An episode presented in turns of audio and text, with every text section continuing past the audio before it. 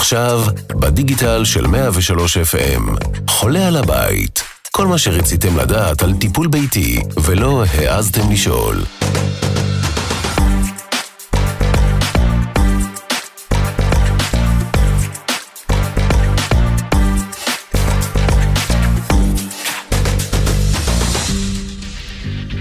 מאה ושלוש FM, ברוכים הבאים לעוד פרק של חולה על הבית, על כל מה שרציתם לדעת על טיפול ביתי ולא העזתם לשאול. אני מיכל קדוש, והיום נדבר על ההזנה תוך ורידית. לצידי נמצאים דוקטור טל אנגל, רופא בכיר בשירות התזונה שבמכון הגסטרו בבית החולים שיבא, וחנה טלייסניק, דיאטנית ותיקה במכון האונקולוגי בבית החולים. בואו נפתח בבסיס לכל הסיפור, והוא בעצם התזונה.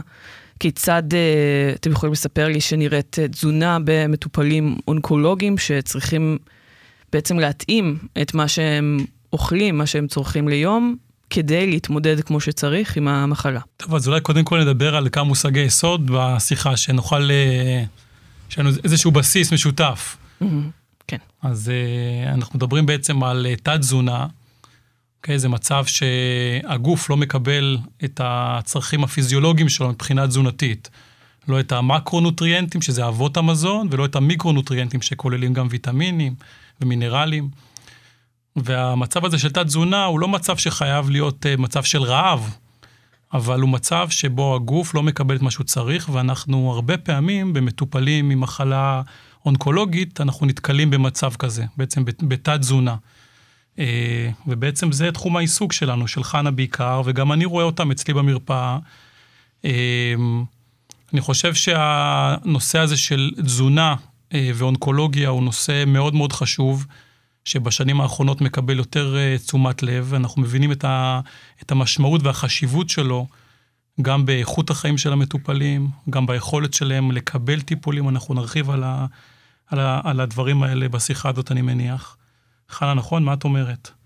אה, כן, אנחנו היום אה, אה, יודעים להגיד שמצב תזונתי והפרעות תזונתיות מכל מיני סוגים, אחת מהן זה סרקופניה, דלדול מסת שריר, היא ממש תופעה שמקושרת לתוצאות פחות טובות, גם של טיפולים אונקולוגיים, גם של ניתוחים, וגם בעצם יש עדויות שמדברות על קיצור תוחלת חיים במטופלים שיש להם דלדול מסת שריר. Mm-hmm. זה אחת ההפרעות הנפוצות כן, אני חושב שזה אחת הנקודות המעניינות אולי חשובות, שבאמת אה, יש מחקרים שמראים שעד העשרה, עשרים אחוז ממקרי המוות מסרטן, מאונקולוגיה, קשורים בתת-תזונה. זה מספר מהמם בעיניי. שזה כאילו נחשב תוצר לוואי, אבל זה בעצם אה, דבר שהוא ממש נכון קריטי. מאוד, כן. בואו נלך אולי צעד אחד אה, קדימה ונגיד, אה, נספר למאזינים שחלקם אולי מכירים את המושגים, חלקם אה, פחות, לגבי מה מהי הזנה שהיא לא באמת באמצעות מזון רגיל, כמו בני אדם שאוכלים ו- וכל מה שקורה באמצעות הפה ותהליך של עיכול. אז יש לנו את הצד הזה, ואת הצד הזה של ההזנה התוך-ורידית, שמתבצעת בעיקר באנשים גם ש- שלא מסוגלים או לא יכולים להקל בדרך הרגילה. תראי, כל עוד בן אדם מסוגל לאכול דרך הפה, כמובן שזה הדבר העדיף והרצוי, אה, ולשם אנחנו שואפים. אבל ברגע שאנחנו מזהים שהמטופל לא מסוגל להזין את עצמו בצורה מספקת דרך הפה, במזון רגיל, פה אנחנו נכנסים לפעולה, פה זה התפקיד של אה, חנה הדיאטנית והתפקיד שלנו, הרופאים ש... שעוסקים בתזונה, אה, בעצם לתגבר את הדבר הזה ולתקן את הדבר הזה, ויש כל מיני אמצעים. אחד האמצעים זה בתוספי תזונה ופורמולות בעצם שמכילות אה, את כל אבות המזון, זה בעצם מזון מלא.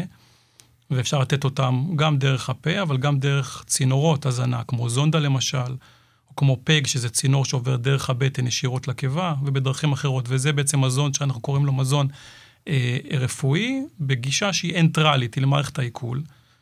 ובמקרים שהדבר הזה לא מספיק, או שהוא בלתי אפשרי, מסיבות שונות, אז אנחנו עוברים אה, להזנה תוך ורידית. שזה בעצם לקבל מזון מלא, שמכיל את כל אבות המזון, ויטמינים ומינרלים, ישירות דרך הווריד. וחנה וטל, באמת, אה, אני חושבת, אני לא בטוחה, בטח אה, אפשר אה, לדבר על אנשים או, או מחלות ספציפיות, אבל המודעות לכל הנושא הזה, ממה שרואים במחקרים וגם במדע בשנים האחרונות היא לא, היא לא גבוהה, כמו שהיו מצפים. נכון. קודם כל, אנחנו רואים בקרב הרופאים האונקולוגיים, כן, בניסיון שלי יש עלייה במודעות, כי, כי יש הבנה שכל הנושא התזונתי הוא לא רק חשוב לאיכות החיים ול... לכל מיני רכיבים שהם, אה, שהם היומיום שלנו, כן? כי אוכל זה חשוב. בטח. אה, אלא גם כי אה, כל הנושא התזונתי וההפרעות התזונתיות הן בסוף קשורות קשר ישיר כמעט למה שהרופא מצליח להשיג באמצעות הטיפול שלו. כן? אם זה להצלחה של כימותרפיה, אם זה להצלחה של ניתוח. ולכן יותר ויותר רואים את זה. לא, בעיניי זה עוד לא מספיק, היינו רוצים לראות יותר. אה, עדיין היום אה, יש מטופלים שמגיעים אליי הרבה מאוד זמן אחרי שהיו צריכים להגיע אליי, כי אף אחד לא הפנה אותם. אה, אבל יש שיפור, יש שיפור. באמת, המימד הזמן כאן הוא, זה, זה באמת דבר, אחד הדברים הכי משמעותיים שאפשר כש, לדבר עליהם. הזיהוי המוקדם הוא מאוד חשוב, אין כן. ספק שזו נקודה ששווה להתעכב עליה. אה, כי באמת כשמטופלים מגיעים אה, מאוחר מדי, בשלבים מתקדמים, אז גם אנחנו מוגבלים ביכולת שלנו לעזור להם. יש כבר שלב שנקרא בעצם קחקציה, שזה כבר רזון מאוד קיצוני, וזה מצב של תת-תזונה שמעורב גם בתהליך מערכתי, דלקתי, אונקולוגי, ואז באמת קשה לשפר את, ה, את, את המצב התזונתי. ואם המטופל היה מגיע בשלב מוקדם יותר, והיינו מתחילים את ההתערבות בשלב מוקדם יותר, ייתכן שהיה אפשר או למנוע או אפילו לדחות את, ה, את, ה, את המצב הזה. אה, יש כל מיני אה, בעצם דרכים לעשות סיקור כדי לגלות את התת-תזונה בשלבים מוקדמים. עכשיו, שמטופל לא אוכל, או שהוא מגיע אחרי שהוא ירד 30 קילו, זה קל, נכון? ברור, הוא, כן. הוא מגיע רזה, אנחנו אומרים, אוקיי, זה תת-תזונה, זה קל לזהות. אבל הרבה פעמים זה יותר מאתגר. אה, פעם אחת, כי יש, יש מטופלים, אנחנו, אנחנו חיים בעידן של, של השמנה, אוקיי? אנחנו במצב ש, ש, שמחצית מהישראלים עם עודף משקל. עולם הערבי, שפע. או, נכון, אנחנו בשפע. זה. זאת אומרת, הרבה אנשים מגיעים עם עודף משקל, זאת אומרת, זה לא אומר אבל שהם, שהם לא בתת תזונה. זאת אומרת, עדיין אפשר להיות בעודף משקל, עם, עם הרבה רקמת שומן, אבל עם מעט שריר, וזה כבר תת תזונה. וברגע שגם האלמנט האונקולוגי נכנס לתמונה, אז בכלל אה, זה, זה הולך ומחמיר ויש לזה משמעות. אז קודם כל צריך לזהות את זה, וזה לא תמיד קל. אז יש כל מיני שאלונים שגם אה, הרופאים, גם הדיאטניות והרבה פעמים הצוות הסיעודי, אה, משתמש בהם כדי לאבחן את הדבר הזה בשלב מוקדם. וזה דורש תשומת לב, זה דורש שבאמת תהיה נכונות לעשות את זה, שמישהו יעשה את הדבר הזה, אה, וזה לא תמיד קורה לצערנו. כן, שזה חבל. כן, אבל אה, אה, א', אלה שאלונים ושאלות מאוד מאוד פשוטות שכל אחד יכול אה, לבדוק על עצמו. אה, אנחנו בדרך כלל מתייחסים לנושא של ירידה במשקל, אחוז ירידה במשקל, ולא ירידה אבסולוטית במשקל. ומדברים על ירידה במשקל בתקופה האחרונה ולא בכלל, כי הרבה מאוד מהחולים האונקולוגיים מגיעים כבר עם ירידה במשקל מאוד משמעותית, זה מה שמביא אותם לבירור. כן. גם אנחנו מסתכלים על נושא של מסת גוף, BMI. כשמראש מי שמגיע יותר רזה, אז הוא בסיכון יותר גבוה, אבל אה, כמו שטל אמר, גם האנשים בעודף משקל ובהשמנה, אה, הם אה, ממש לא, לא מוגנים בכלל.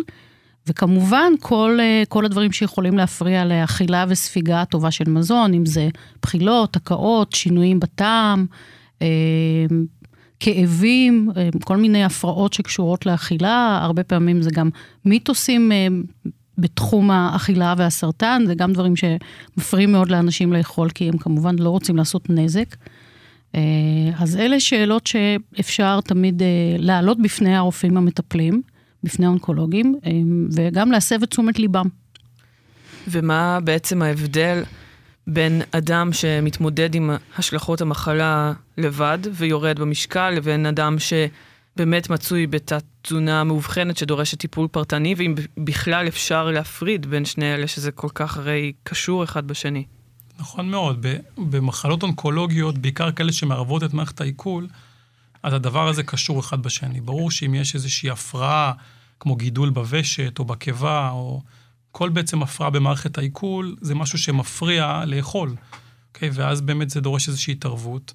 אה, גם חלק מהטיפולים האונקולוגיים בעצמם גורמים לכל מיני תופעות לוואי במערכת העיכול, החל מבחילות, כמו שחנה הזכירה, שלשולים, כאבי בטן, כל מיני דברים שמפריעים לתזונה. אה, גם ירידה בתיאבון שמופיעה, גם כחלק מהמחלה, אפילו גם חלק מה, מההתייצגות של המחלה אפילו. אז uh, הדבר הזה הוא, הוא קשור ו, ו, ו, והולך בעצם יד ביד. עכשיו, מה שחשוב, ואני חושב שזו נקודה שחשוב לחזור ולחדד אותה, חנה הזכירה את זה, שהמצב שה, התזונתי של המטופל קשור מאוד ביכולת שלו לסבול ולקבל טיפולים, uh, אם זה טיפולים כירורגיים ואם זה טיפולים אונקולוגיים, uh, כימותרפיה וכדומה. זאת אומרת, למצב הזה יש משמעות גם מה, מה, אה, מהבחינה של היכולת של המטופל לעבור את הטיפולים, להצליח לקבל אותם ובעצם לשרוד. אני רוצה להוסיף רק, אה, אמרת טיפולים אה, כימותרפיים, אבל זה דברים שמופיעים גם במי שמקבל טיפול ביולוגי, נכון. גם אפילו במי שמקבל אימונותרפיה, שנחשבת היום לטיפול הכי הכי אולי תמים מבחינת תופעות לוואי. אבל גם שם הנושא התזונתי הוא מאוד משמעותי, אולי קצת פחות אה, אינטואיטיבי עבורנו. הזכרתם באמת את הסיפור של ה... להכיל את כל זה. איך אפשר לשפר מצב של אה, מטופל, ובאותה נשימה, באמת לא, לא להעמיס עליו, גם אה, יש תמיד את האספקט הפסיכולוגי וגם את הסיפור ש... שמעבר, של הרצון לשמור על שגרה כמה שיותר תקינה ו... ולא לעשות הלוך וחזור אה, לבית החולים, ו- ולצאת מהלופ הזה בכל אה, מובן אפשרי. תראי, אנחנו תמיד מעדיפים את, ה- את הדרך הטבעית, לכל דרך הפה, זה כבר אמרנו. אז כל עוד זה המצב, זה מצוין, וננסה לתחזק ו- ו- ולתגבר את, ה- את, ה- את הגישה הזאת. אבל uh, ברגע שאי אפשר, ואנחנו מזהים שיש uh, בעצם איזושהי בעיה שמובילה, או שכבר קיימת התזונה, אז אנחנו אה, כן מתערבים.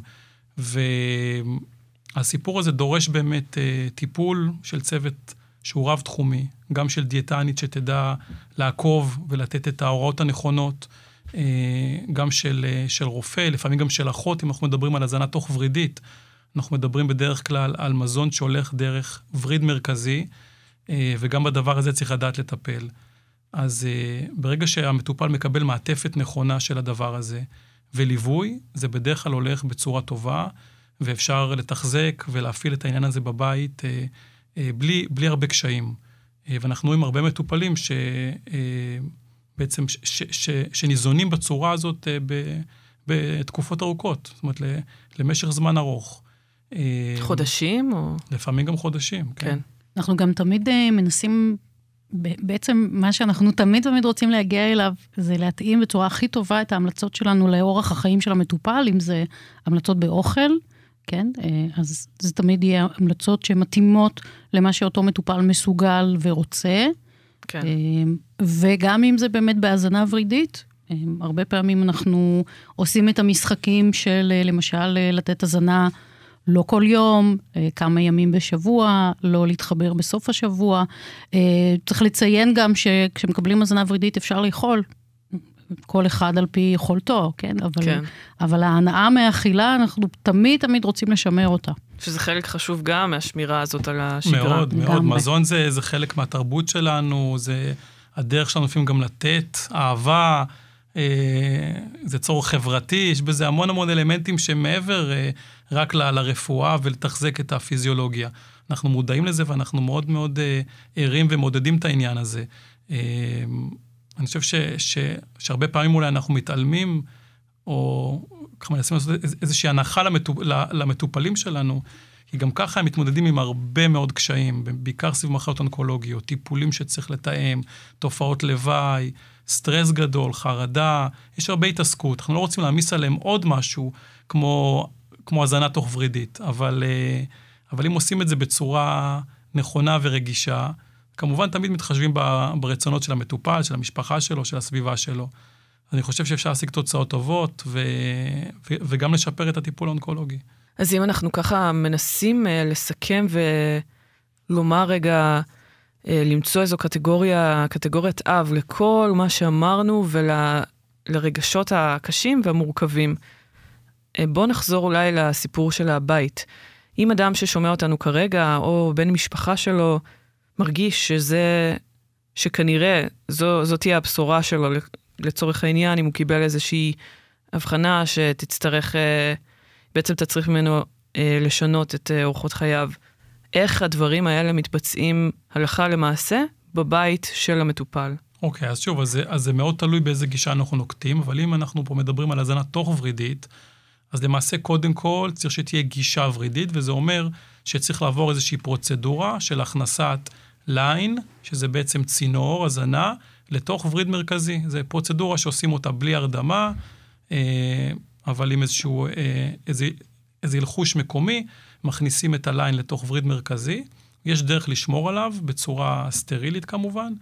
אה, את, את התחלת ההאזנה אנחנו בדרך כלל עושים במסגרת אשפוזית, mm-hmm. תחת השגחה, כדי לנטר את התופעות לוואי ולראות שזה נסבל בצורה טובה, ולאט לאט מעלים בהדרגה לתוכנית הרצויה של המטופל.